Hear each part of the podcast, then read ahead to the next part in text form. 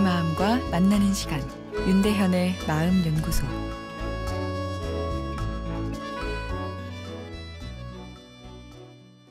안녕하세요. 금요일 윤대현의 마음 연구소입니다. 오늘은 다이어트에도 도움되는 느리게 먹기 연습이란 내용입니다. 바쁜 생활을 하다 보면 먹기 위해 먹는 식사 시간을 갖기 쉽습니다. 미팅과 다음 미팅 시간에 허겁지겁 식사를 한다든지 점심시간에 해야 할 일이 남아 컴퓨터 앞에서 일을 하면서 식사를 한다든지 먹긴 먹지만 내가 먹고 있는 것을 의식하지 못하고 내 마음은 다른 일에 집중하게 되죠. 어, 이러다 보면 음식을 먹는 것이 아니라 삶의 긴장감을 먹는 셈이 되는데요. 이런 식사는 충분히 씹지 않게 소화도 어렵게 하고 포만감을 인식하지 않고 무의식적으로 먹게 해서 필요 이상의 칼로리를 섭취하게 만들기 쉽습니다.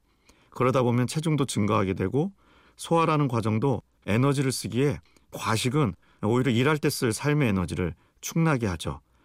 배가 너무 부른데 일이 잘 된다고 느끼는 사람은 없을 것입니다. 의식하면서 식사하기를 권해드리고 싶은데요. 말 그대로 내 입속에서 맴도는 밥알의 느낌, 음식의 향, 그리고 색깔 등을 음미하며 식사하는 것입니다. 내가 음식 전문가도 아닌데 하실지 모르지만 이 단순한 식사 습관이 잠시나마 바쁜 일상에서 나를 분리해 나를 느끼는 기회를 만들어주고 마음의 충전도 가져옵니다. 충전된 마음은 심리적 허기가 줄기에 과식도 막아주고 결국 다이어트에도 도움이 되죠.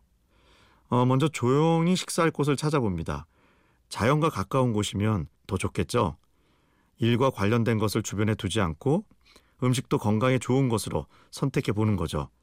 그리고 잠시 이름 멀리하고 내 내면의 감각을 일깨워 봅니다. 그리고 먹기 전에 음식의 향과 색깔 등을 느껴봅니다. 그리고 세 번 깊게 숨을 들이마시고 내쉬는 호흡을 한 후 식사를 시작하는 거죠.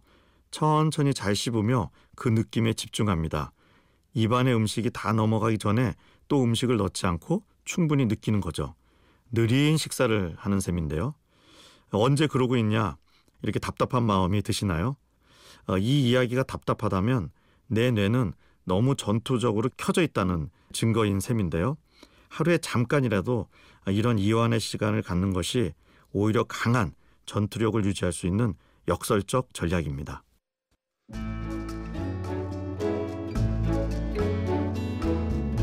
윤대현의 마음연구소 지금까지 정신건강의학과 전문의 윤대현 교수였습니다.